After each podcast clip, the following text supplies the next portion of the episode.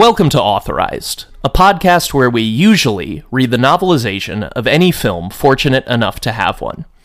Today, however, as a little bonus, we're going to tell you about some media we ingested over the holidays, just because we wanted to, and not because we were podcast obligated, as usual. Uh, Hannah, what would be your guess Yeah. as to how many, not how many books we read, but how many books were covered on the authorized podcast in the year of our Lort 2022? Uh, books, not just things, right? Just books. books, Okay. not and not just novelizations. Got it. Books. Um, I guess I would guess around forty-five. 65. Oh dear. I was like, cool. Well, we did one episode a week, so that must mean slightly less because they weren't all books.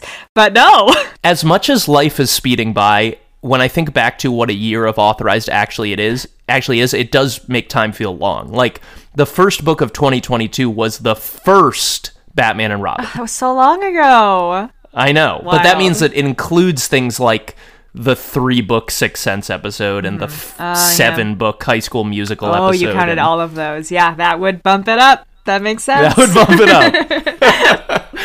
uh, we are your hosts, a loose coalition of novelization enthusiasts. My name is Andrew Overby. and I'm Hannah Blackman. Hi, Andrew. Hannah, how are you doing today? You finally got what you wanted. You got like three weeks to read things that weren't for the podcast. Did it fulfill? I mean, I dropped the ball, I would say. It was nice to be able to read things for myself. I didn't get through as many things as I had hoped. But yeah, it was great. It was good. How, how about you? Did you enjoy reading things for you? Yeah. Oh, I've been reading up A Storm. I've like uh, come into sort of an, an audiobook renaissance as well, which I'll get into. Uh, I discovered that I had a second Audible subscription that had just been building up credits Oh. that was on my college email address. And I recovered that, and now I have like $700 worth of audiobooks that I can Hot buy. damn. So, this is uh, somewhat freeform, although I did give you homework Yes. To start off, what what did you read in the the couple weeks when I let you be your own person? I read three things, I think I would say. Um, maybe I should double check my Goodreads that I'm not forgetting one. oh, and let me know what was your number for 2022 for books read. Uh, well, now that I'm already in Goodreads, let me see if I can find out. I know that they have like stat functions. I this this app is so goofy. Do you know what I mean? I have also finally joined Goodreads, and I'm doing it the right way because when I joined Letterboxd, Yeah. it was like August of a year, Mm-hmm. and it just fucked me up to be like, oh, but what did I actually watch this year because there were seven months unaccounted Yeah. for? I joined Goodreads on I think January 2nd. I'm of proud of you. I was so excited to get that little notification at my Goodreads. I was like, I can't wait to follow Andrew. Um, Goodreads says that I read 64 books in 2022. wow. Yeah. And most of them are novelizations, yes, but some of them are not. Okay, yeah, I would say during the break, I have what I read. So during the break, I read friend of the podcast, Mark Stay's, The Crow Folk, which is The Witches of Woodville 1. Uh-huh. Um, and you've come here today to just eviscerate. no, nope, uh uh, uh uh, nope. I also read Motel of the Mysteries by David Macaulay, which is an Uh-huh. illustrated sort of like short thing. It's fiction? It is fiction. I'll talk about it. I figured we'd do an overview and then we'd get into them. Yeah, that sounds so I'll great. tell you more about it. But it is. I read it in one sitting. It's very quick. My dad gave it to my birthday. Gave it to me for my birthday because he really likes it. And then for the past 6 Mm-hmm. months, he's been like, "Have you read it yet?" So I finally just like put it on the calendar and I read it. And then I read the Harlow Giles Unger biography of John Quincy Adams, which of all the biographies of him, I chose because it had the nicest portrait of him on the cover. and I believe that when the author chooses a flattering picture of the subject, that is the sign of an affectionate um, biography. And I, Yeah, there's true care. yeah, in Hmm. my in my reading research. What did you read? Oh, should we jump into yours first? what do you Oh, think? I I don't know. Why don't you give like a little like sneak peek about the basics of what you read, and then we can go back and forth. Okay, so I will be briefly speaking on uh, the Secret History by Mm-hmm. Donna Tartt, which I listened to as a like a thirty-hour audiobook, read by the author. Questionable choice. I read. Oh, I like I said, I've gotten it way into audiobooks again, and so with the announcement of the TV series, I was like, let me go back and reread Stephen King's The Dark Tower. All of them, or just the first one? All of them. Wow. because I had only read half of them to begin with. When I was like 14, I picked up book one, and I think I read the first four. And the fourth one is like almost an entire book of backstory, and my 14 year old brain just couldn't handle it. Mm. I was like, I want forward motion, and I I jumped ship. So I'm now I'm currently listening to those books again, and I I guess I'll just say everything I have to say about these now because there's Okay. not too much.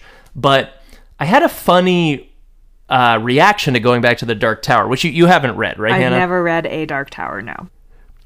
I think back on this series, the four books I read, and I think of it as this sort of like uh, bombastic fusion of, of fantasy and sci-fi and western, because it, it's essentially a story of like some old westy guy hunting someone that we assume at first to be a criminal, and then it very slowly comes out that like they are players in some sort of like multi-dimensional war or something. Uh, I never got to the end of the series, so I guess I'll report back Aren't there like 15 of them or something?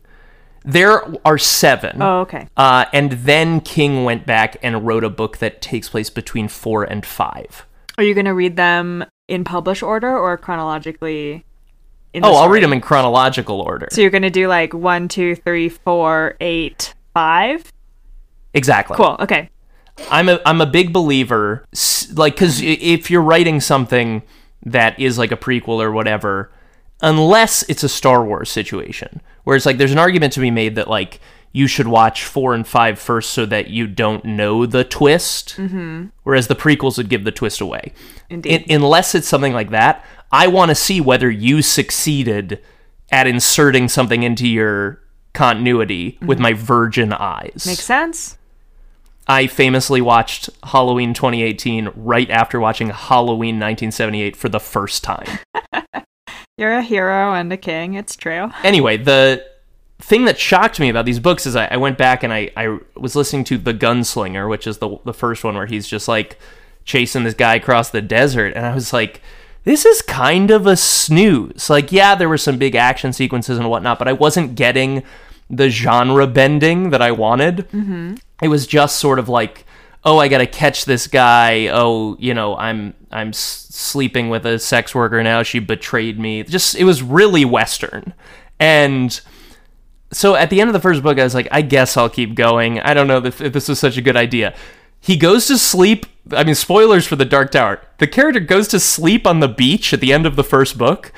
And the beginning of the second book is he wakes up because a lobster type monster has already chewed several of his fingers off. Stephen. He's like, oh my god. He's like, no, shooting guns, that's my whole thing. Oh no. And he finds a door just on the beach that takes him to our reality, mm-hmm. in which essentially you open up the door and you're like in someone's head, seeing out of their eyes, and you are like a Oh. voice in their head. And it's just him talking to this like heroin addict who's trying to smuggle cocaine on a commercial flight. And the, the whole time he's like i'm a real guy. You're not crazy. I'm in your head. And the guy's like what do you want? What do you want? And he's like would you believe i want antibiotics wow. Stephen King. What a guy. Wow. i really am in love with like the specificity of it and and uh That's what he does best. i yeah i, think. yeah i don't know I- a I- little between us. what's that That what Stephen King does best is like detail and specificity in, in places that most authors wouldn't bother. Yeah, and I think that, but I, I by specificity, I also mean like the abandonment of like a larger uh, moral or idea. Like there there is a part of this book, or there is like a, a an element to this book that makes me think he just thought it would be interesting if someone, if the voice in your head had a physical need. I need medicine. You know, and as opposed to that being like in service of some larger idea or theme or whatnot, it's just a crazy fucking thing to put in a book. What a yeah, cool. Well, I hope you continue to have fun with those. Yeah, I'm just getting everything I want from them now that I'm on book two. In So- which book does the protagonist meet author Stephen King? I believe it's like book five or six. I, I've I heard never that that's a it. thing that happens. Yeah, I never reached it on my first uh, my first read through. Anyway, sorry, I went kind of deep on that. I read those, and then I read, of course, uh, the, the the the the twenty fifth hour, which was made into a a movie uh, with the title Twenty Fifth Hour because Mm-hmm. it's cleaner. And as I discovered yesterday, there is a movie from the 60s called The 25th Hour, There is, yeah, I've never which I, watched that seems one. different. seems really different. um, and yes, and, and Hannah was nice enough to uh, watch that film so that I could discuss the differences. So I'll be going pretty deep on Can't that. wait. Exciting. Well, let me very briefly, I guess. I don't know. I'll let me talk Crow Folk, and then you can talk Yeah. Secret History, and then I'll talk Motel of the Mysteries. And then I Mm. feel like there's a little bit, you know, you can go hardcore deep onto 25th Hour, and then I'll go light on John Quincy. Oh, you're gonna go li- light on Quincy. we can go medium on Quincy. I just feel Hmm. like it's not, you know, I don't, nobody needs to hear me recite his life. I'll just say a couple of things about the book. Anyway, I do want to say about The Crow Folk.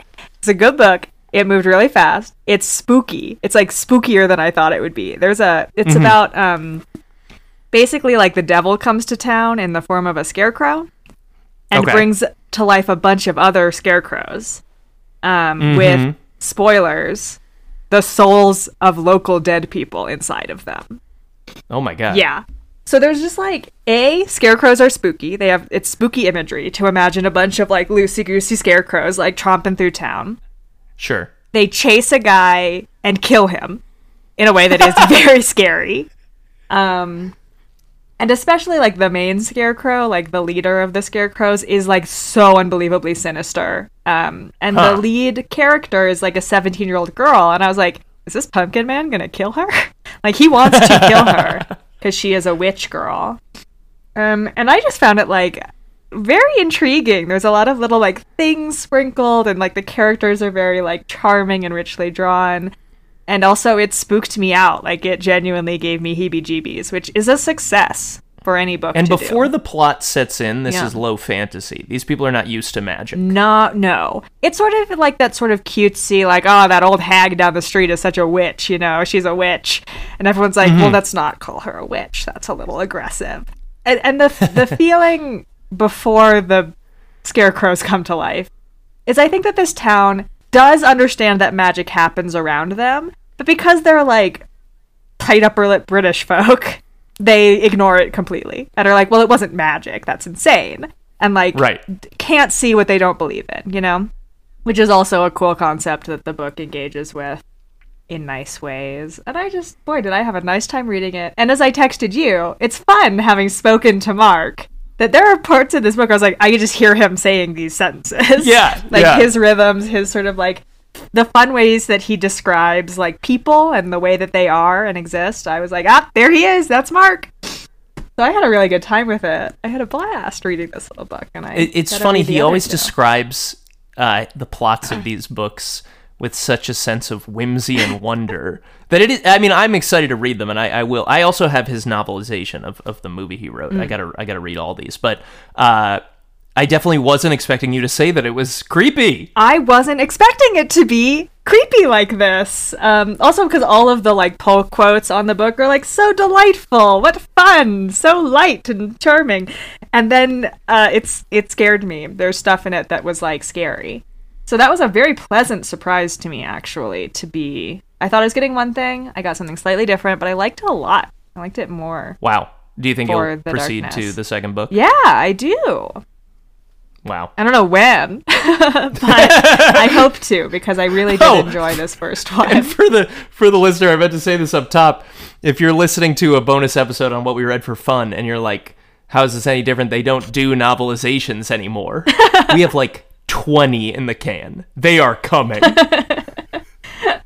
Is this really going to come out at a point where we like haven't done a real novelization in like a month and a half? I might put this out tomorrow. Great. Okay. But I just mean like, you know, we're we're we do all sorts of bonuses and we're doing tertiary tomes right oh, now, yeah. but after National Treasure, there's so we have recorded so many novelization episodes. It's going to make your head spin. I'm so excited for some of those to come out and for people to be like, that one? Yeah, and for guests as they always are to be like, "Oh yeah, I did that. I remember that now. Um I guess I'll go. The Secret History. I loved it. This is a book that uh, was recommended to me uh, first by my girlfriend, although it was a real one of those things where once one person was recommending it to me, suddenly everyone I knew had read it Yeah. and was bringing it up. very popular book. Sure, okay. But um, as I've mentioned on another episode, my girlfriend has a habit of whenever we're watching anything that has any intrigue, of telling me that it's just like the secret history. Did you find that to be true? Uh, I can't go back and review 400 instances. but ultimately, I did not think Decision to Leave was that much like The Secret History. that was a recent one. Yeah, I really, uh, you know, for for those who haven't read it, which apparently it's super famous, so I'm the last one to get to it. But it is uh, about uh, a, a guy that goes off to his undergrad, right? He's like he's like 19, and essentially is like immediately assimilated into this uh, clique that is like uh, the the the Greek scholars at the school and their weird professor that they all have like uh, an unhealthy amount of reverence for. And, uh, you know, essentially the secrets are bred within that group, and the, the ball gets rolling in that story because uh, a bunch of people in this clique have maybe done a homicidal thing. And everyone's like, what do we do about knowing that? Like, do mm-hmm. we tell? Do we not tell? I listened to it on audiobook. It was read by author Donna Tartt, who I ultimately came around to. But the reason was that sh- she does like a horribly annoying voice for the one character who is the victim of the homicide. Who's also horribly annoying. He is horribly annoying, but uh, She made a choice Once- on purpose. once he shed his mortal coil, there's a car alarm going crazy on my end. Maybe that'll be on the episode. I can't once, hear it. Oh, great.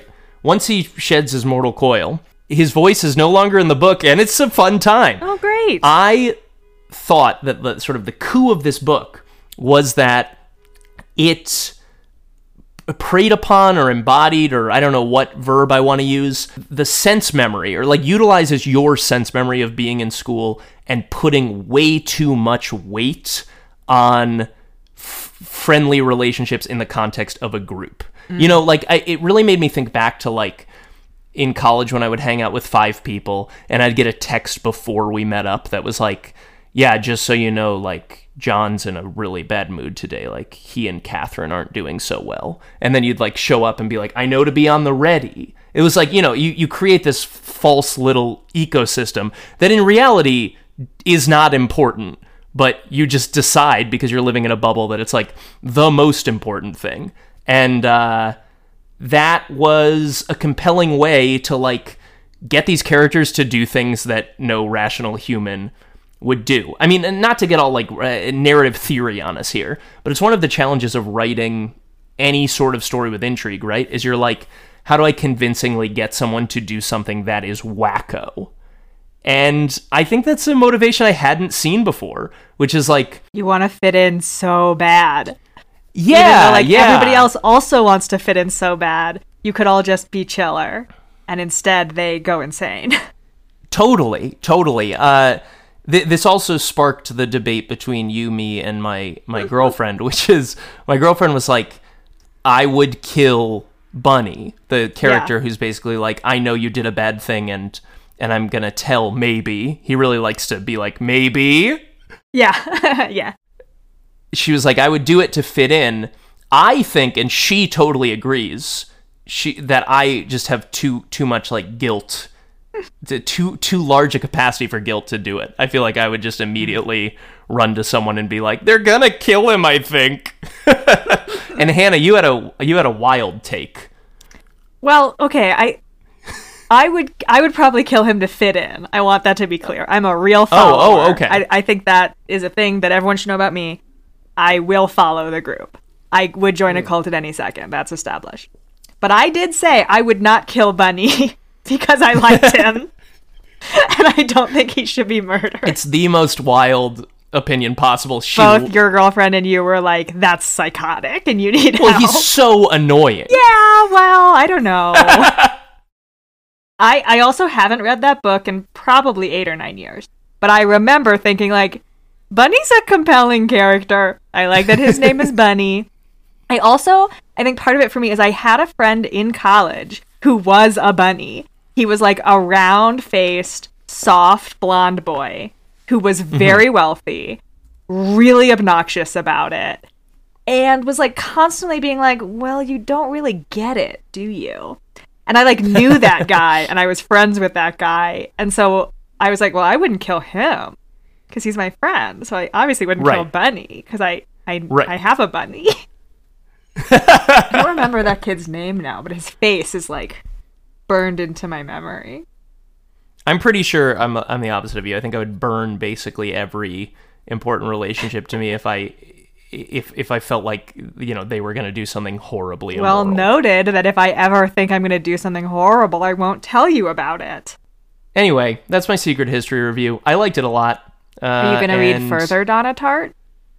Uh, everyone that praises the secret history online says that the goldfinch was kind of not so exciting. Well, it doesn't have a murder in it. Well, then I'm out. I uh look, I like Secret History. It is the dark academia book, right? It's like the one. And the Right. Goldfinch is different, but I like the Goldfinch a lot, and I think it's very rich and interesting. And Well, maybe I'll check it out. As you know, I went insane over that movie, which is not good, but also I love it. So I don't know. I don't know. What I mean, I could imagine it? listening to it. Look, you know, the goldfinch is about like the pain of stagnation, the difficulty of moving on, like the value of art and beauty in a life that is ugly. It's good. It's also about being like um so repressed gay that it like ruins your life. wow, Yeah, it's great. really fun. good book. Really good book. All right, Hannah, what you got next? Mm.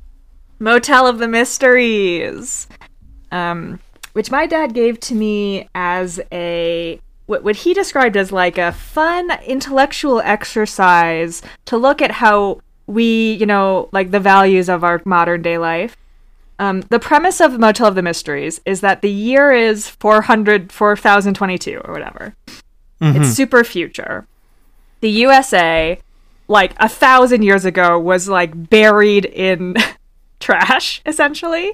There was a Okay. mail error, and every flyer and advertisement and paper thing that you could get in the mail arrived Yeah. at once and buried our civilization completely. And it was gone, um, which is funny. Um, and then in 4022, uh, an archaeologist stumbles upon the Motel of the Mysteries, which he interprets as like a mass burial site a la a tomb, right? A pyramid, or something like that. And so what this book does is it gives you like a little description of like, you know, upon finding let me see if I can find like a good example. So like basically there's a it's a motel, right? So like there's they find like a guy who's like dead on a bed watching TV, right? Uh huh. And the archaeologist is like, well, obviously this is a honorable burial chamber wherein the corpse faces the like sacred portal that represents the journey to the afterlife, right? And then like, oh, we found an interior room, which is the bathroom, which has a lady in the tub, right? Right. Um, And he's like, well, this is clearly like a sarcophagus, essentially. And they interpret the toilet as like a shrine wherein chants were produced to like help whatever. And so it has that sort of like, it's very like on the nose, very cute about like what the way in which archaeologists are like, I guess it's religious. I don't know what it is, so it must be religious, which is funny. Are Um, the are the people happening upon this place human. Yes, yes. They they not only are human, but apparently Europe has reverted to like it's 1914, sort of. Hannah's holding up an illustration of a man that looks quite old timey. Yeah, he has like little glasses and a little mustache and a bow tie. And the joke is that this archaeologist's name is Howard Carson, right? Okay. And the motel is called like the Tutankhamun, Tutankhamun motel. so it's really it's partially a joke about like archaeology at large and our society, but mostly it's a joke about how Howard Carter, who discovered Tutankhamun's tomb, was an absolute fucking idiot and a bad archaeologist, which is true. Um, Howard. Uh, so, because this this guy who's Mm-hmm. in the book is making the same mistakes. How are they roasting a guy in the past via a story in the future? Yeah, uh, he has almost the same name, and he's doing the same sorts of things. So, like Okay. Howard Carter, sort of historic, n- not- notably, right? Just like busted into this tomb and was like, "Yo, I guess this is important, huh?" And everyone was like, "Where's your evidence?" And he was like, "I don't know, I made it up, don't you think?" Um, and he like did not follow like good protocol that we would call now. He like took a ton of stuff out, and he just like made a celebrity of himself. Um, also, at the end of this story, the archaeologist dies mysteriously, and they're like, "Ooh, it's a cursed motel, right?" Which is the the curse of Tutankhamun's tomb. So it's like a funny little gag, um, that I think I got different things out of than my dad wanted me to get out of. But I know a little too much about Howard Carter that like all I could think about was like, yeah, that guy was fucking dumb.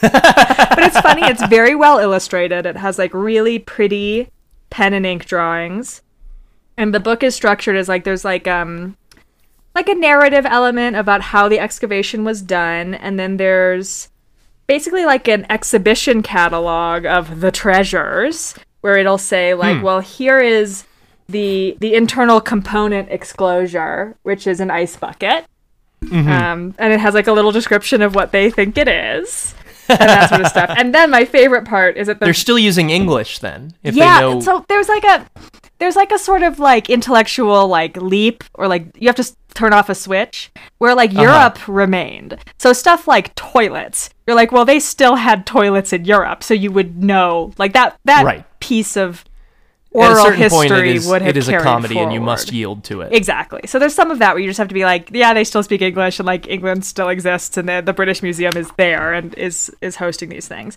But at the end, there's a section of souvenirs and quality reproductions of what they sell in the shop at the exhibition, which I think is Okay. very funny. Of little things, it's like these are bookends that are like they find the you know how in hotels they'll fold your toilet paper into a triangle yes. right? The little tip into a point. They're like, ah, Yeah, the yeah. sacred point. And so they have little bookends that are like reproductions of the sacred point, which is really funny. Oh, that's funny. Yeah, so it's it's quite funny. Or like there's a, a little like tea set that is shaped like the sacred urn. So like they're like little Okay. toilet bowls. Uh-huh. which is very funny. You know, so it's a it's a cute little book. It I don't know, literally took me 45 minutes to read and it, it's funny. It was good. I'm glad to have it. That's. I mean that the, that is an amazing review. That that looks fun in a way I would enjoy. I will probably order that book. Yeah, if yeah, I would recommend it. There was a we uh, we went to brunch with some people recently, and they were talking about um, a book I haven't read. The the book from a few years ago. What was it? Um, was it called Welcome to the Goon Squad? Something with Goon Mm, that Squad. in sounds the title. familiar. And the, something that they were saying was they were like, it got a lot of praise because there's a chapter that's a PowerPoint. and it, people were really crazy about how that sort of like Sure. Broke format and whatnot. And I, I had to break in and be like, you know, that is just standard novelization stuff. now there's pictures in the middle. no, um, but not even now there's pictures. Like, that's on par with like you know the uh, i'm going to reference a bunch of books we haven't covered yet Yeah. but like the clueless books like having a dictionary in the back and mm, like mm-hmm. and the charlie's angel book having like you know the files on the girls Yeah, that's true. There is uh, anytime like a serious piece of like contemporary literature breaks form, people lose their fucking minds. Like you've read Yeah. House of Cards, not House of No. Cards, House of Z, Leaves of Grass, House of Leaves. you are going all over House the of Leaves. Leaves of Grass. Not it's not Leaves of Grass. Leaves of Grass blew people away. Instead of being in prose, it was in these little short lines. Sorry. Yeah, no, I'm sorry. It took me a second. House of Leaves. Have you read House of Leaves? No.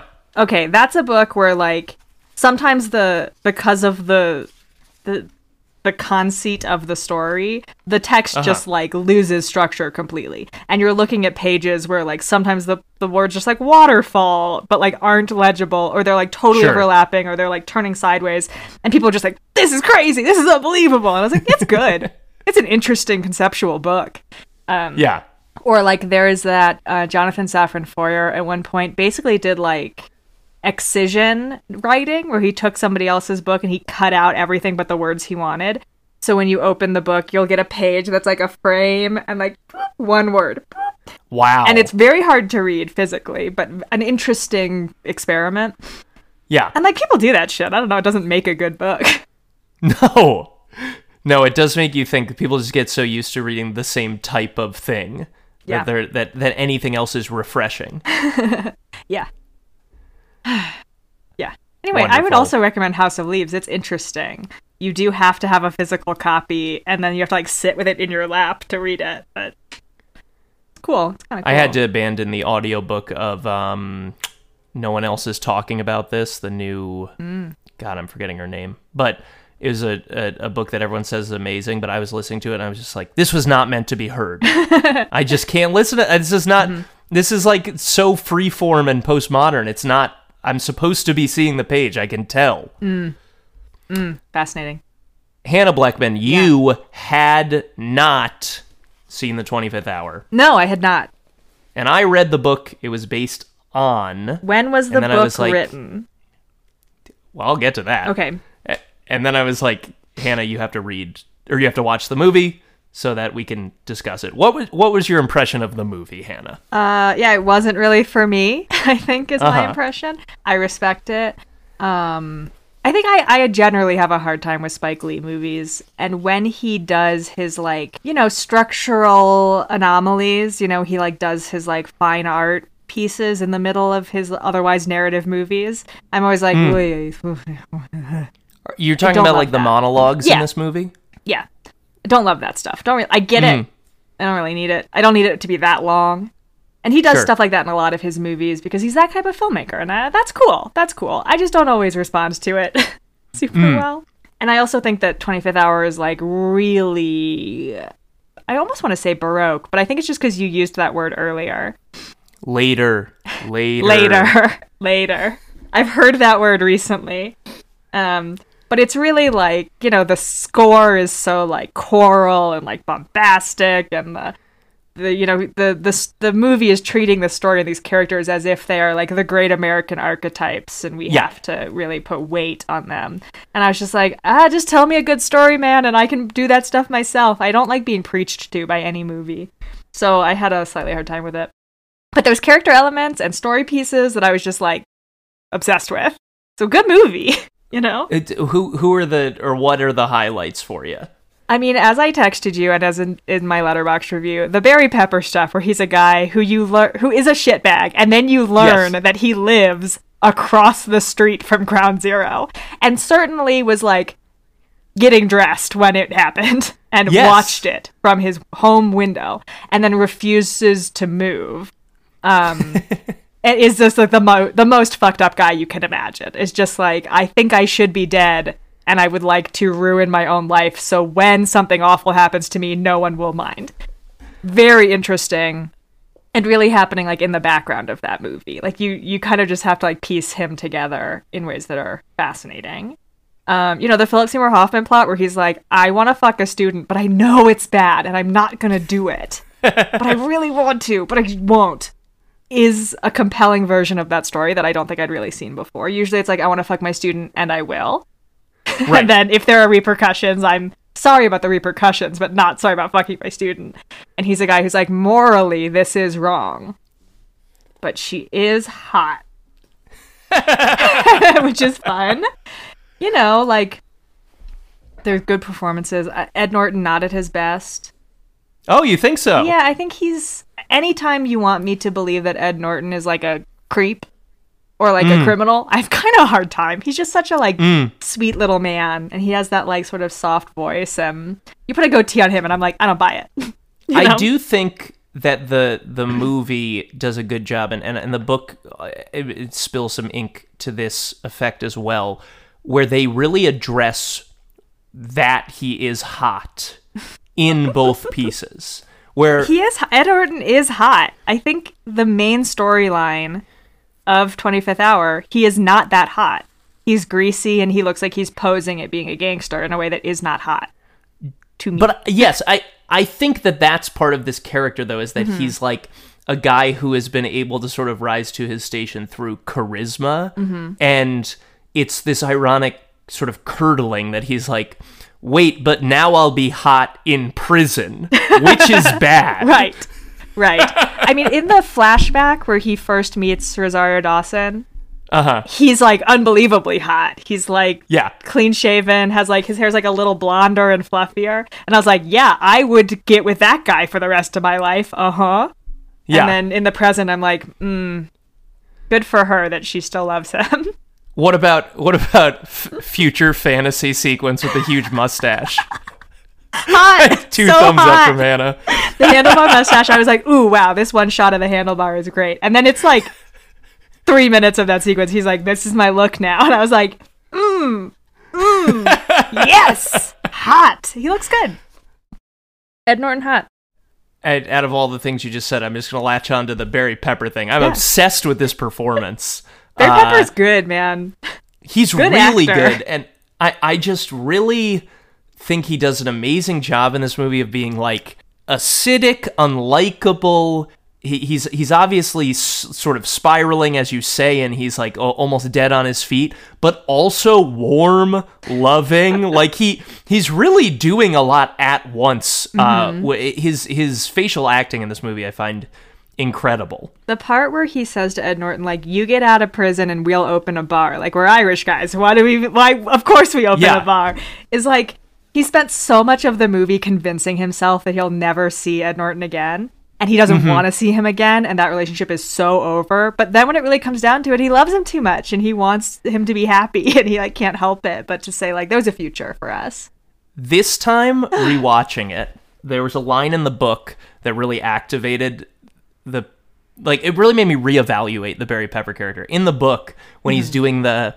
We'll open a bar, we'll have green beer on St. Patty's Day, that whole thing. Yeah. Uh, Ed Norton's like, uh, what are you talking about? Like, I'll be gone for seven years. Like, you're not going to be there. Jacob's not going to be there. Uh, Naturelle's not going to be there. And and Barry Pepper, uh, Frank, he's like, did I mention Naturelle or Jacob? they will be gone.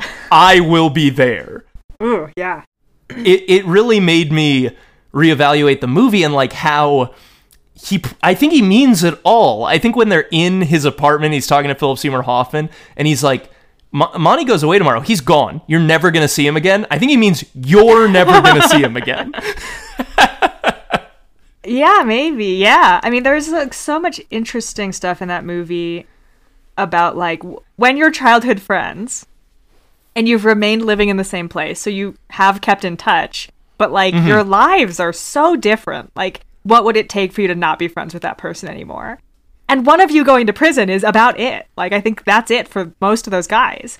And so when Yeah. Barry Pepper says like, "No, I will be there," um, it's kind of shocking and kind of exciting, and I think he does mean it. And the Oh, fact that he's then willing to like beat the shit out of Ed Norton so that he isn't immediately abused in prison is love, It's very it's so and it's loving. something that like Jake can't do. I also like love Philip Seymour Hoffman in that movie. There's a very funny part where someone says like you're a Jewish guy from the Upper West Side, and I was like, "Ugh!" which is nobody's fault, but um, it's really hard to look at Philip Seymour Hoffman and be like, mm, a Jew. Yeah, it, there's there's a lot of weird dialogue in the movie regarding uh, who they are. Like anytime they reference age, Ed Norton's like, "I'm going into prison for seven years. I'll be I'll be 35 when I get out," or something like that. It's like, what? Yeah, there is a part where Seymour Hoffman's like, you know, she's she's 17 now, but in five years she'll be 21, and and I'll be 36. And I was like, you're 31. He is in this book. He is canonically 26. twist. Okay. Different. Let me tackle a few things from the book, which I, I really enjoyed this book. Here's the crazy curveball. This was 100% written before 9 11. Mm-hmm. Just nothing to do with 9 11, which makes you So what's going on with Barry Pepper? well what is the book about because when i'm i when i first watched this movie like 10 years ago and i'm immediately obsessed with it i am just impressed with how like every plot line to me is this abstraction of what is it to go through either a great trauma like 9-11 or what is it like to just acknowledge that a change has occurred and everything is different forever be it good or bad? Mm-hmm. And i thought okay whoever wrote this book took the events of 9-11 and was like how do i show three people going through things that will change them forever? Mm-hmm. As events written to be on their own very confusing. Sure. Uh, I, I do want to hear more about how the book like justifies any of this shit. But I also feel like the especially with the end of the movie, that that concept of this life almost never happened. You'll be amazed how much it almost never happened, right? right Feels so much about like and I feel like the movie takes place like maybe in like like 5 months after 9/11. Like it's so Definitely. recent. It's so raw. And these people like don't really talk about it. Yeah Um, it feels so much of the movie is also about like any one of us could have died and could Yeah. die at any point. And like Yeah. what are our lives in light of a thing that we never thought that way before and now we all culturally have to. Um, Right. And specifically us as New Yorkers. And like as a New Yorker, can you really thrive in the Midwest? Do you really want that? Would you really choose to be safe in the Midwest when you could be in danger in New York with your family and friends? Oh you're not just referring to the end of the movie you're talking about like the idea that you you could just leave the city Yeah, I think all these things are hand in hand. At both, I mean, explicit at the end of the movie, where I think you and I agree that Ed Norton's like, no, obviously I'm just going to go to prison. I don't think that it's up for interpretation if I'm being honest. Like I'm all for people being like I read it this way, I read it this way with most movies. I don't know if this is a movie where anybody has ever said anything other than, of course, he's going to prison. No, they But- people oh, yeah? people say people people go like, you know, is it for sure that they made the decision to go to prison? But it is kind of for sure because Feels because very for sure to me. Well, it's also just like factually for sure because Brian Cox at the end is like, "Give me the word, I'll take a left and get on the bridge." And he's like, "Hmm, let me think about that for a second. And when they cut back, they have driven past the bridge. Yes. That's it. I also think if you were going to say, and then they do this runaway plan, you wouldn't cut back at all. You would end with that, like, really goofy, everybody's Totally. old thing. The, yeah, the when he's old thing. I actually I defend the when he when he's old It's goofiness. cute. I think it's great that the the sequence at the end, which I, I don't think I, I mean I'll have to go in like an hour, so I don't think I'll have time to do this rant. but I truly think La La Land ripped off this specific movie Okay, their yeah. with their ending, Damien Chazelle is a ripper offer. So which would it, and it just feels so cheap to be like, okay, here's this extremely overwrought uh, movie, The Twenty Fifth Hour, with this I- incredible, whether you like it or not, it's just like this huge ending, and to be like, and now let me do it again, but for will they keep dating? It yeah, just, no, it's not to go off on Damien Chazelle, but he fucking sucks. And he watches things and is like, I get what's good about that, but he doesn't. And so when he like redoes it for himself, it sucks because he has like such a shallow understanding of like what makes that sequence great, what makes singing in the rain great. Like, period. No real depth of concept from him. Period. right. I'm with you. Yeah, yeah. Uh, we, we're both on a little bit of a Babylon disappointment at the moment. No disappointment. I knew I would hate it, and I did. He delivered exactly what I thought he would. Bullshit. I could not believe when that movie was ending. I was like, "This ca- this can't end like this. You I can't do genuinely, this." when that couple in front of me walked out when that montage started, I was like, I wish I was you. This is certainly the end of the movie, and I wish I could just. I fucking hate this. I got. I hate this. like, it was so. Oh my god. All right, let me hit some Yeah, highlights yeah. here. Please, please, please. But but but but so the book starts. I, I I've discovered doing this podcast that I like to just read the opening passage of books. It kind of sets the tone, you know. Yeah. The book starts with the whole thing with rescuing Doyle, the dog, mm. and says they found the black dog sleeping on the shoulder of the West Side Highway, dreaming dog dreams. A crippled cast-off, left ear chewed to mince, hide scored with dozens of cigarette burns. A fighting dog abandoned to the mercy of river rats. Traffic rumbled past. Vans with padlocked rear doors, white limousines with tinted glass and New Jersey plates, yellow cabs, blue police cruisers. Nothing special. Reminds me a lot of Heat 2. There's a mm. lot of like writing in this book that's like, and this was there, and this too was there. I was amazed that the dog remained through the rest of the movie and story. Um, thought it was just going to be like one of those indicative prologue scenes of like, this is a good guy, actually. Love the dog. Love the dog. Love the dog. Love the dog. And I, I mean, I, I eat up the some of the.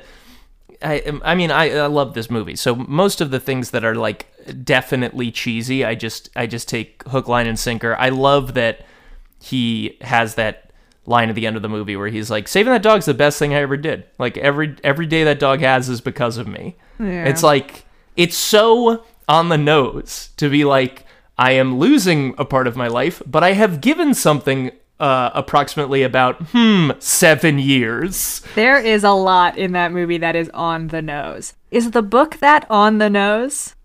Uh, I would say so, and also the things that you have singled out as like Spike Lee showmanship are just from the book. Oh, okay.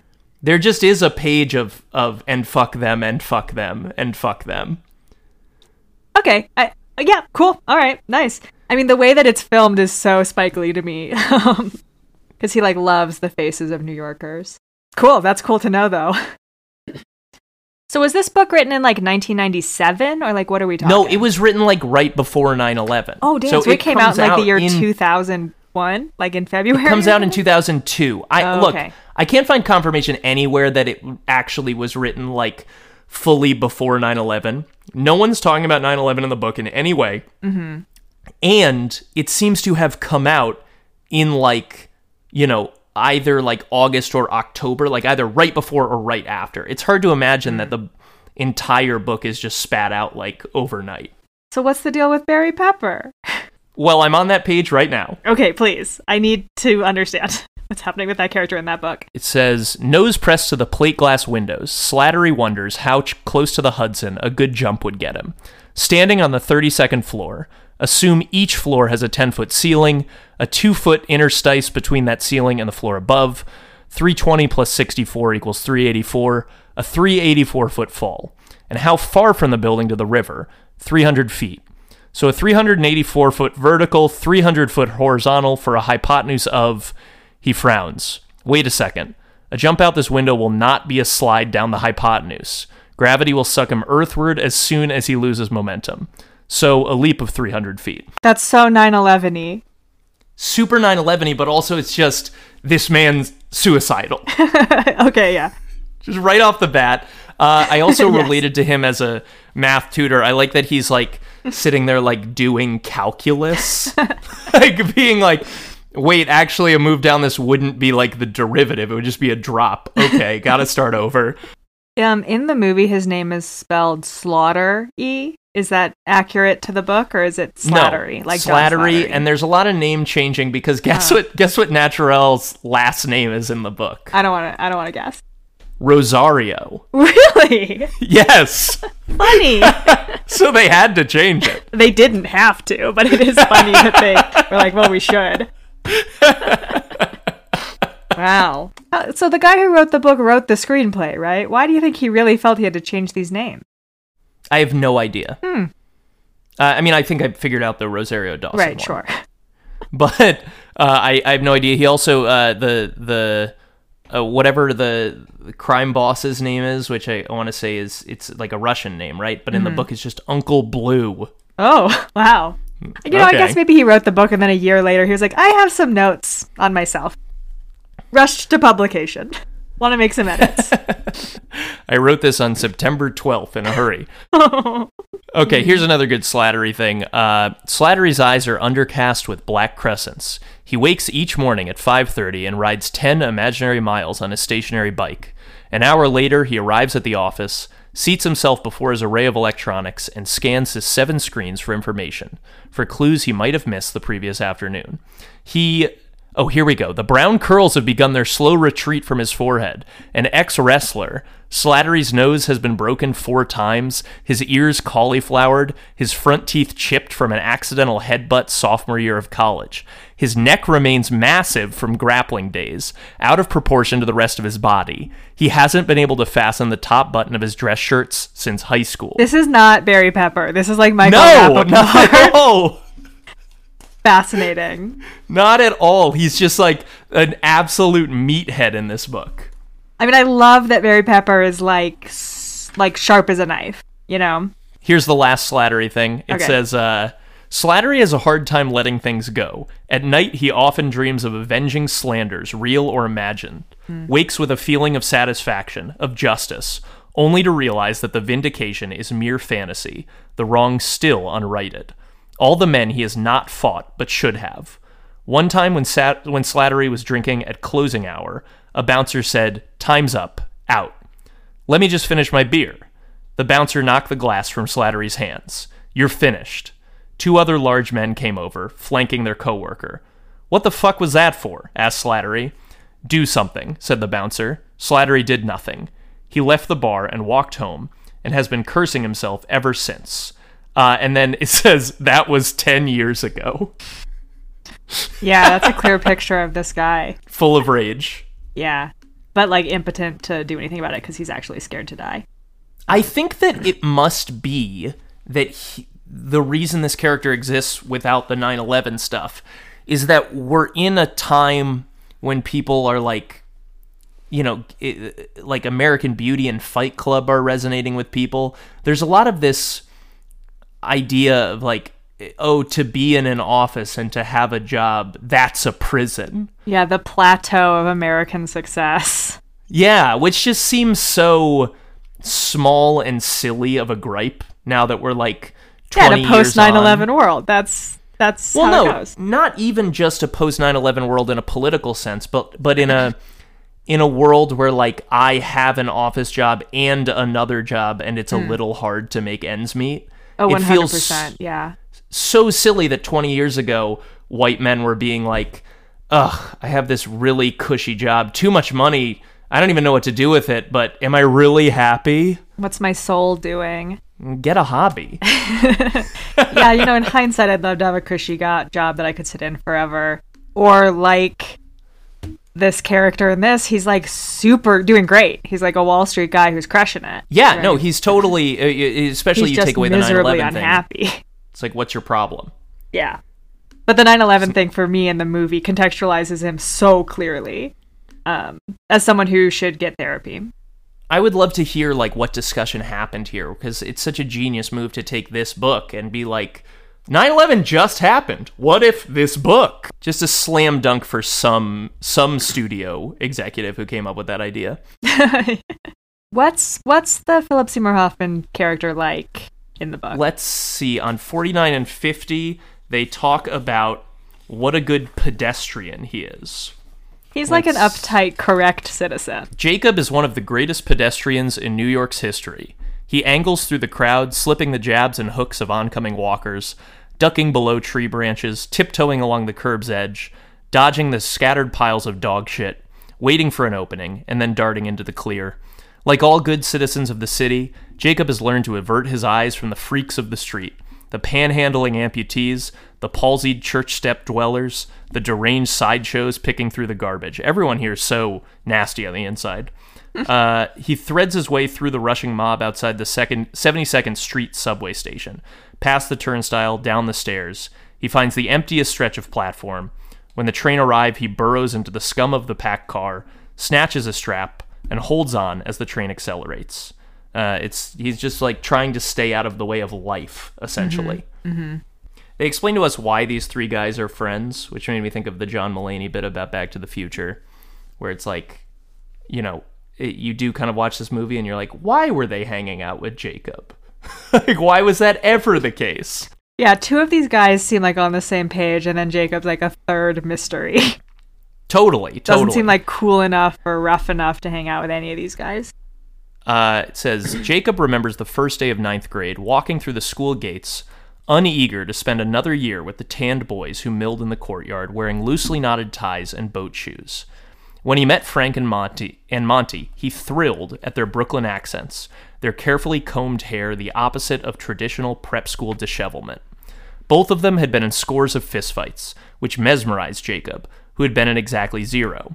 But they were out of their element here, nervous around the diffident poise of the old timers, intimidated by the casual displays of wealth. They immediately fastened upon Jacob as a sympathetic figure who knew his way around.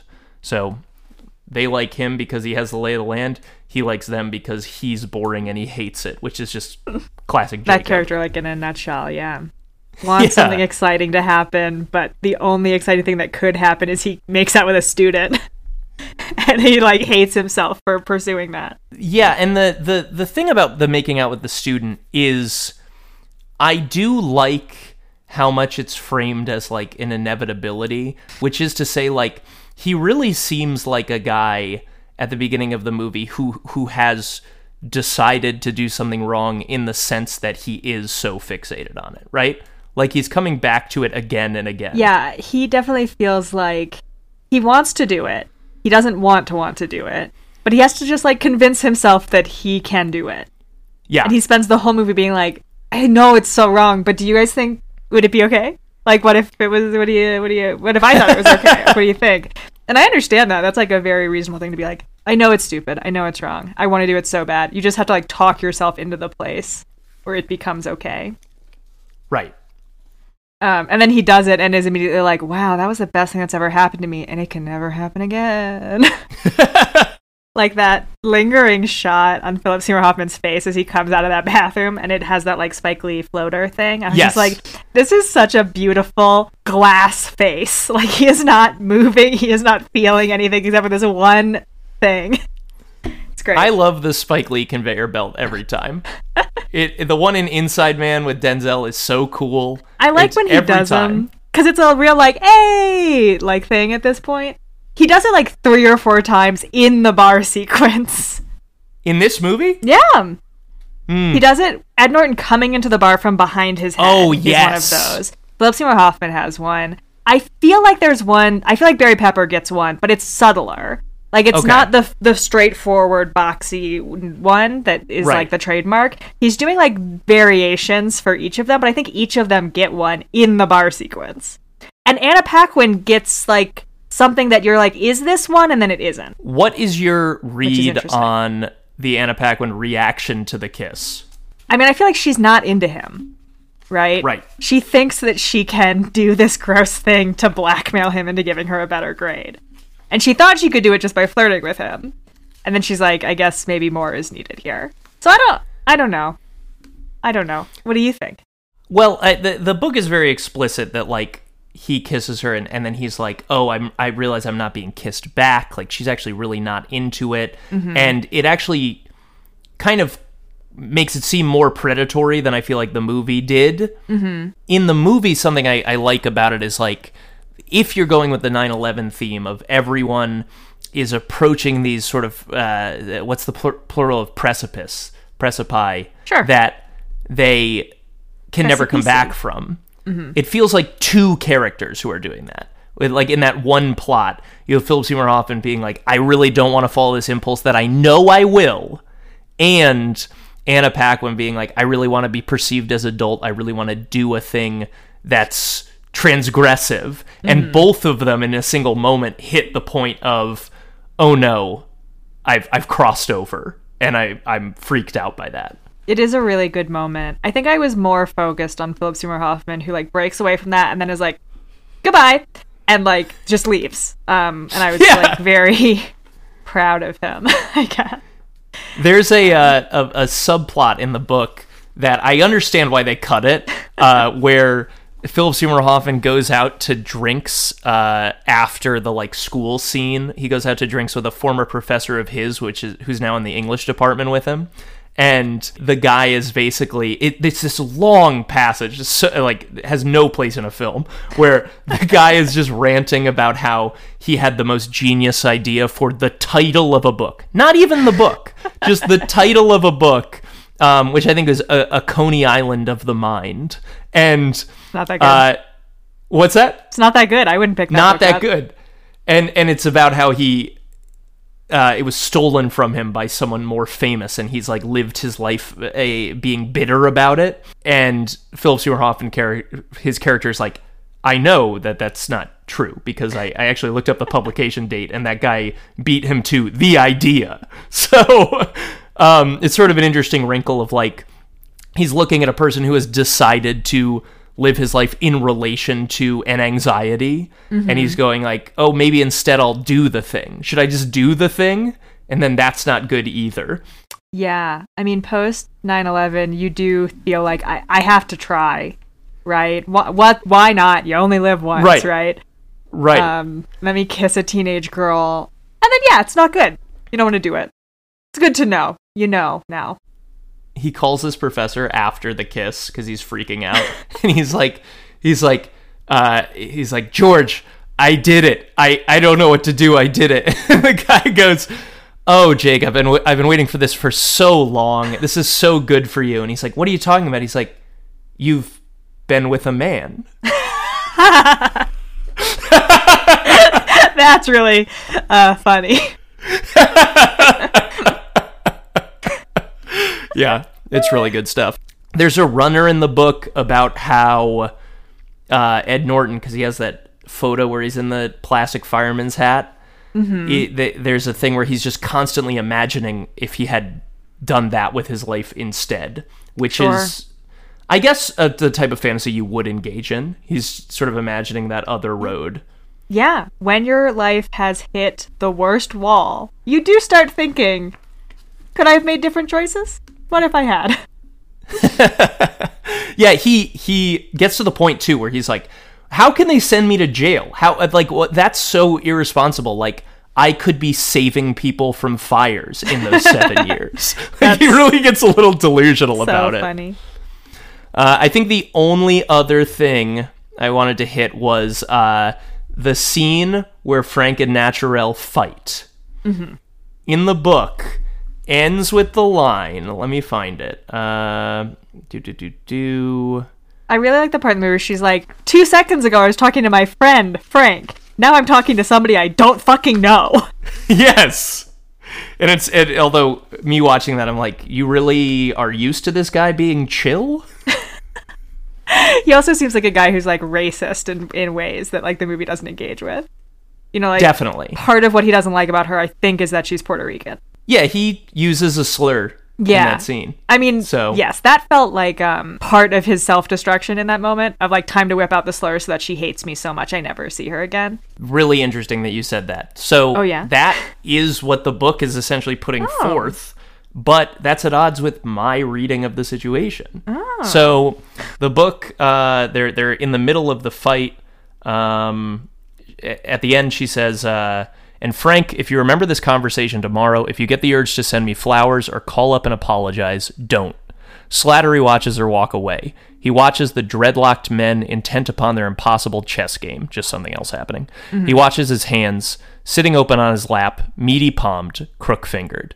This way is better, he tells himself.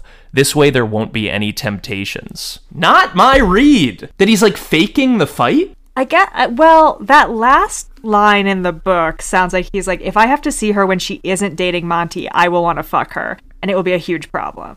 Right. right?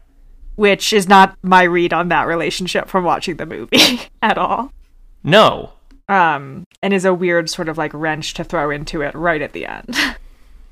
Yeah, I, I always saw that scene, which I, I really love, as as conflation of like objectification and anger, in this way that he's living his life in an angry way, where like like a lot of Americans, we like grow up watching action movies where the, you know there's like people getting you know eh, blown away and whatnot and then like two seconds later there's like boobs on screen. I feel like he's like this classic example of american like his his his sexuality is sort of hateful in this ugly way. And uh, I feel like in that scene it, it just comes out as like pure hate. And it like yes, he's attracted to Naturelle and I'm sure that she is a beautiful woman. But to me it's like that scene is him is almost being like the reason he was lusting so much was because he had actual resentment about these issues and he was channeling it into this pretty ugly thing which was like processing it as lust or as desire. Mm-hmm.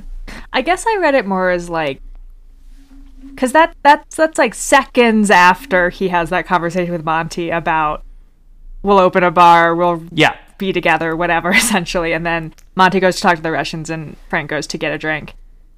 I guess I read that more as like Naturelle. It's like, well, obviously I am Monty's person and I'll be there for him. Right. and that's our relationship because we're in love. And Frank Yeah. is like, "Fuck you! You are not his person. I am his person."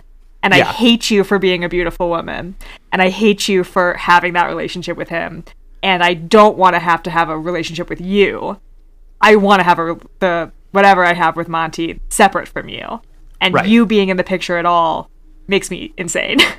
yeah. um, and the idea that like over the course of seven years because they both intend to wait around for monty they would have to be in each other's lives in some capacity right. which is the opposite of what he wants so he's like time to get her away from me and break Yeah. that friendship that she sees as a friendship Well, you obviously agree with the author. okay So but not like a sexual way in like a triangle way No, I get what you mean. yeah okay I get what you mean. It's like Let me know if I was strategic as opposed to yeah yeah. as opposed to like he actually i mean he clearly actually has problems with her but The the the Monty Naturelle relationship in the book is a lot uglier in a certain sense and every it's loving, but like he does have sex with a prostitute in the book. Hmm. Not super chill. At the party, she's there.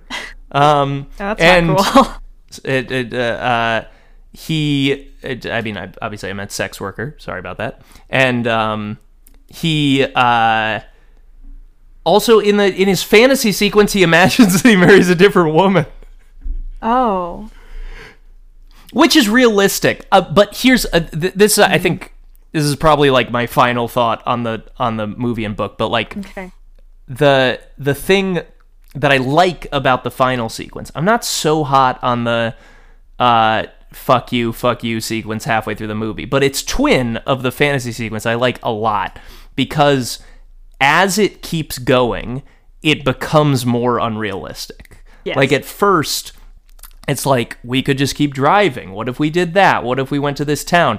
And then eventually it's like and then Naturelle would come. It starts to feel sort of fake you have like five kids and and you have like five kids and as you said i, I think a, i think a strength of the sequence the the old age makeup looks bad the, the you know it looks really fake and it starts to feel tinny and unreal before mm-hmm. the reveal that yes it's not happening at all there's also from a filmic perspective like most of the flashbacks or fantasy sequences have like a heavier grit to them and like a higher saturation and you can tell Yes. when you're not right and that Yes. sequence at the end sort of like bandies back and forth between some of them look like what we're used to seeing as the present reality and some of it looks grainy and fake and crazy and i Yeah. think that's very smart and very cool to be like eventually it becomes like improbable and impossible and like the last bit where they're all old and wearing white is like foggy. It's like hard to see almost. yeah it rules anyway thanks for watching the 25th Yeah, hour man, I I enjoyed the experience even if I don't think I'll ever like choose to watch it again, you know. I, I'm glad Yeah. to have seen it. And I, it has given me many things I'm going to keep in my head stirring around for a while, you know. what about john quincy Oh, adams John Quincy. though? John Quincy, the smartest man of his age. uh-huh Uh, yeah. So I recently rewatched the HBO John Adams. i've watched the first two Yeah, it's good, good right? Yeah. really good I think it is like the best presentation of the founding fathers, like in a semi-fictional anything. Like it's great. Sure. It's very humane and down to earth about like who these people were and how they viewed themselves and also I think it's in some ways hilariously funny. Mhm. um there was great there's just like huge sections where like John Adams, right, is ambassador to France for a while, basically. And he just like doesn't see his children for like ten years. And then comes back and is like Even in the first couple episodes, I was like, they're really making him out to be a bad father. Um, this is why I decided to pick up the John Quincy book Sure. because the relationship that the pair the Adamses as parents had with their children, and especially with John Quincy, I was like, no way you look at that from your as a child perspective and go like that was good. They raised me appropriately. Um, and I wanted to get a little bit more insight on how he experienced being raised Sure. that way. Um, then there's another, you know, 50 years of his life, which are also extremely interesting. Um, but it feels so much that like John and Abigail had unbelievably high expectations for him mm-hmm. that they forced upon him. There's a very interesting part in this book where he, as a, you know, at 12 is sent to Russia to like be an assistant to an ambassador basically without his parents. He's just like a child um, Right. doing that. And on his way back as like a 16 year old, kind of like, it sounds like he fucks his way through Sweden a little bit.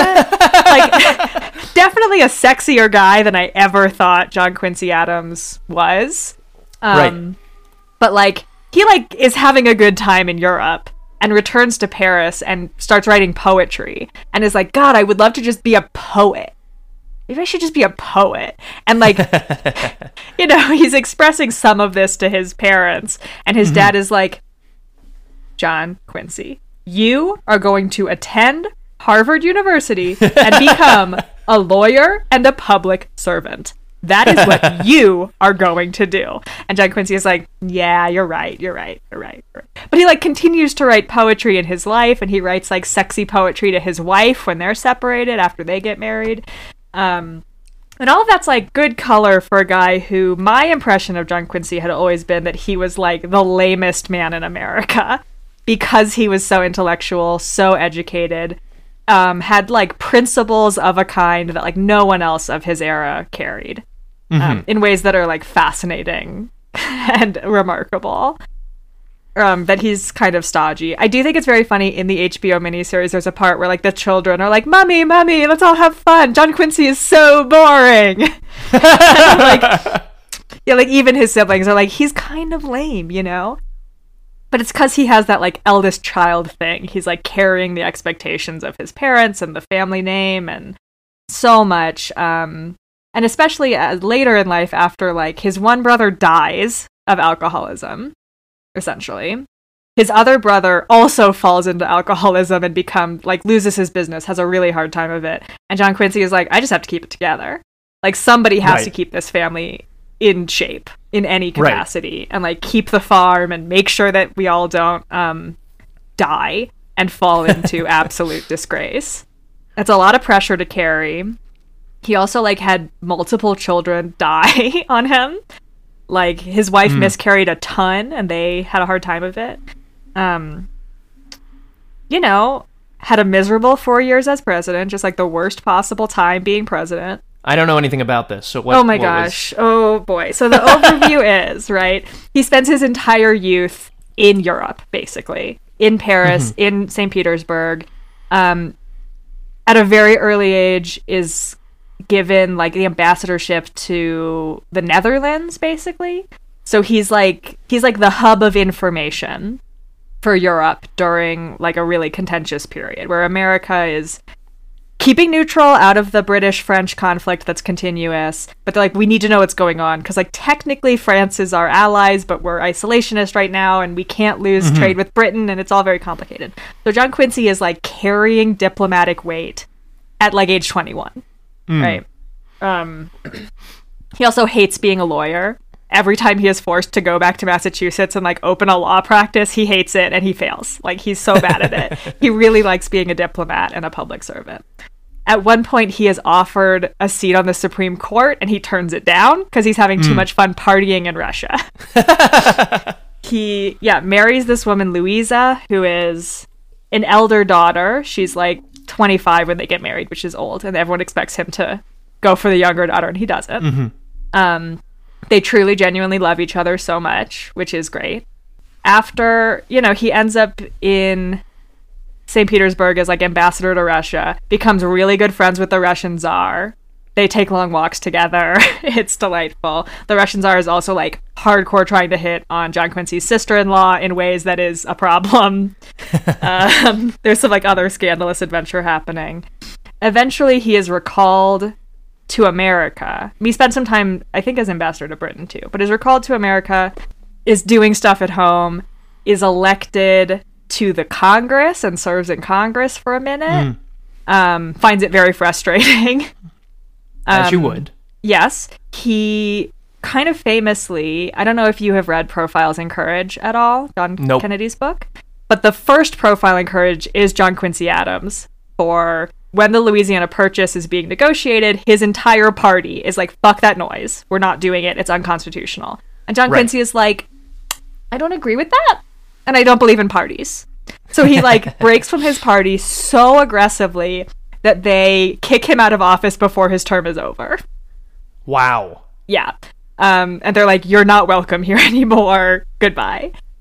He becomes Secretary of State very successfully. And then in 1824, there's a presidential election where he and Andrew Jackson end up with like the most votes, but neither of them has enough votes to just be elected, mm-hmm. electoral votes. So it goes to the House. And it goes to like so many rounds of votes. It's insane. Right. And eventually, Henry Clay, who is the third person in that vote mess, basically steps back and throws his support behind Quincy Adams and then is pronounced Secretary of State. And Andrew Jackson is like, that's a dirty deal. They did a behind the scenes deal. That's fucked up. That's bad politics. Shame on you both. And it taints Quincy's presidency completely.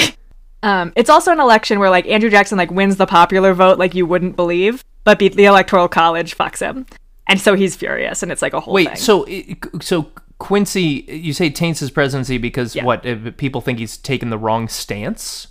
People thinks he think he made a dirty deal after a whole career of being like the most morally upright politician. Oh, gotcha, gotcha, gotcha. and they're like for shame, and also like Henry Clay is like a real conniving guy, like in a really smart, like what a fascinating man was Henry Clay. Don't get me started.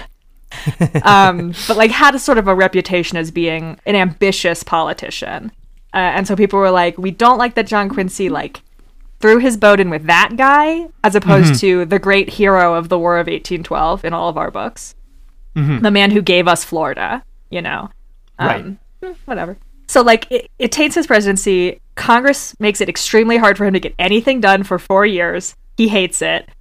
He leaves the presidency. It's just like worst four years of my life. Never want to do it again. Never want to do anything like that again.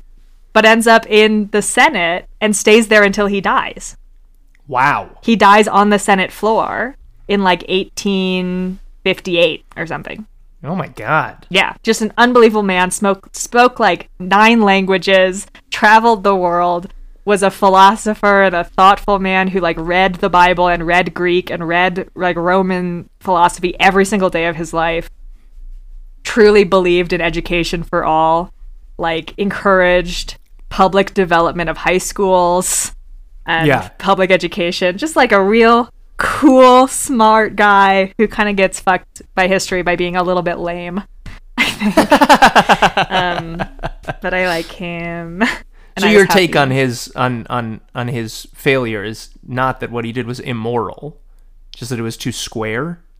Uh, yeah. I mean, I think a lot of his deal is like saying he was a, a true constitutionalist, where like he thought slavery was the most abhorrent thing in the world, Yeah. but did not think it was his place to argue against it because it was written into the Constitution. Mm. And so there are multiple times where like the the Missouri Compromise he's part of, right? Of saying like, Mm-hmm. well, I think we need to draw lines to say like here's how slavery is going to be handled in the future because the Constitution doesn't say it, but Mm. we can't say that there can be no slavery because the Constitution is explicit about how there can be slavery. because he's an absolutist. Um, yeah, and in an era where like those guys are not alive quite anymore, but like he knew all of They're felt. all of the founding fathers personally. Yeah.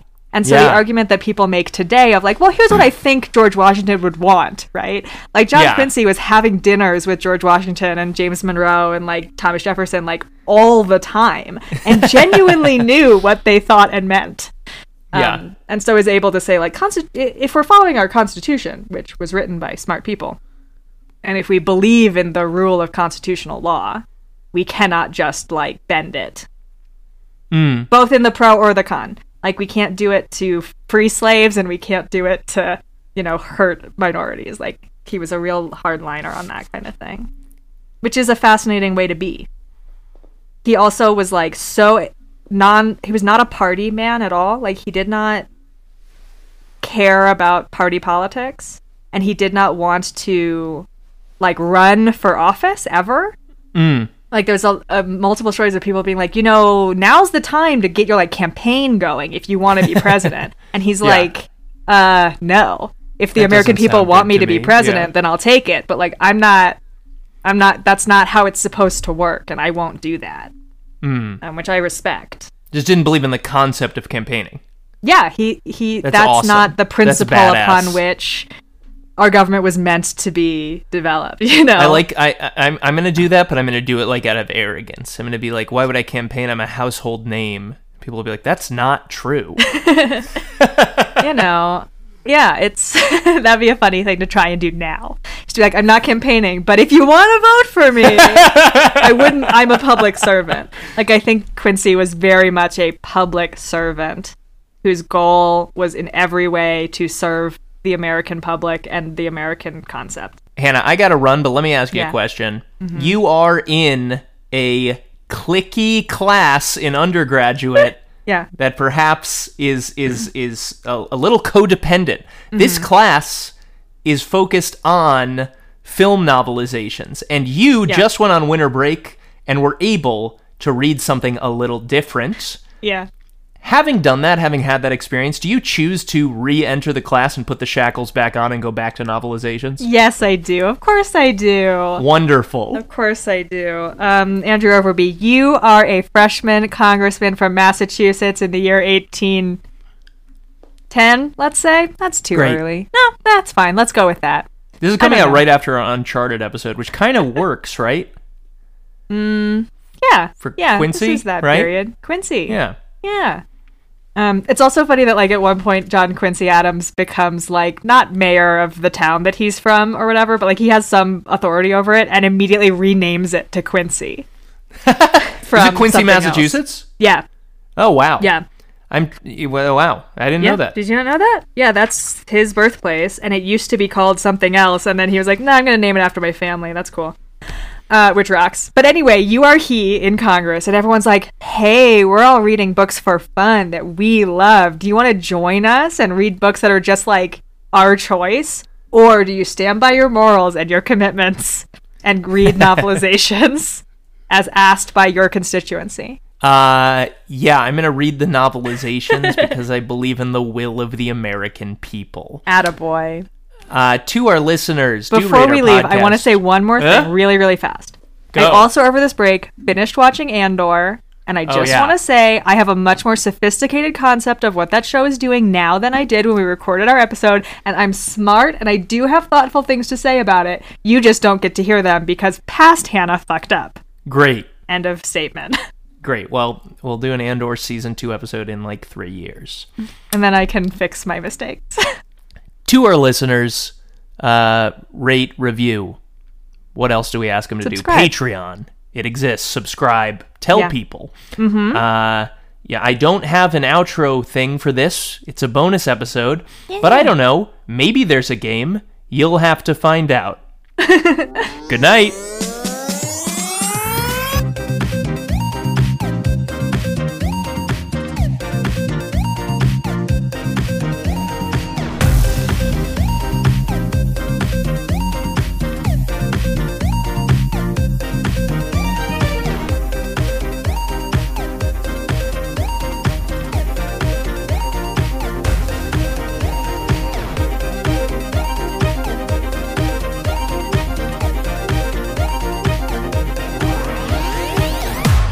Okay, so as probably discussed in the episode, I finished the secret history, and you Yes. read the biography of John Quincy Adams. Yes, I read a biography of John Quincy Adams.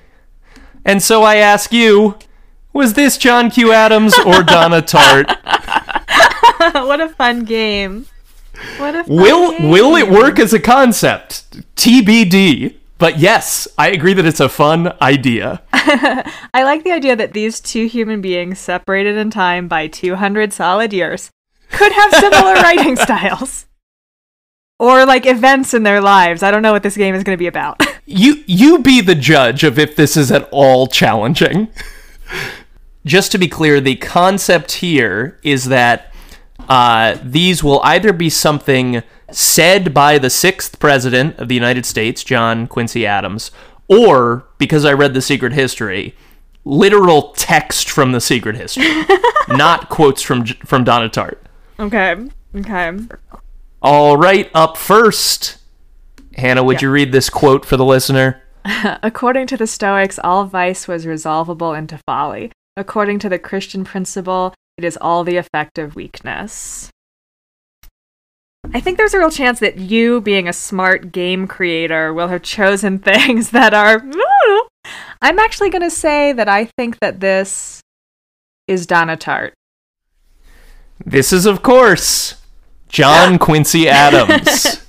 Mm, fascinating. Here's here's the thing that like kind of makes this work a little bit. The the the narrator, whose name I can't remember, the character from The Secret History, uh, his inner monologue is like very baroque. yeah, on purpose. That's his whole deal. Yeah. Okay, up next. Beauty is rarely soft or consolatory, quite the contrary. Genuine beauty is always quite alarming. I think this is Donna Tartt. Is this the part of the quote that goes on to be like, beauty is violence? Yep. Yeah, that's like good This shit. is of course Donna Tartt. Up next. I realized that the childish impression I had always had of my father as just lawgiver was entirely wrong. I'm gonna go Donna Tartt. This does not feel like Quincy's attitude towards his father.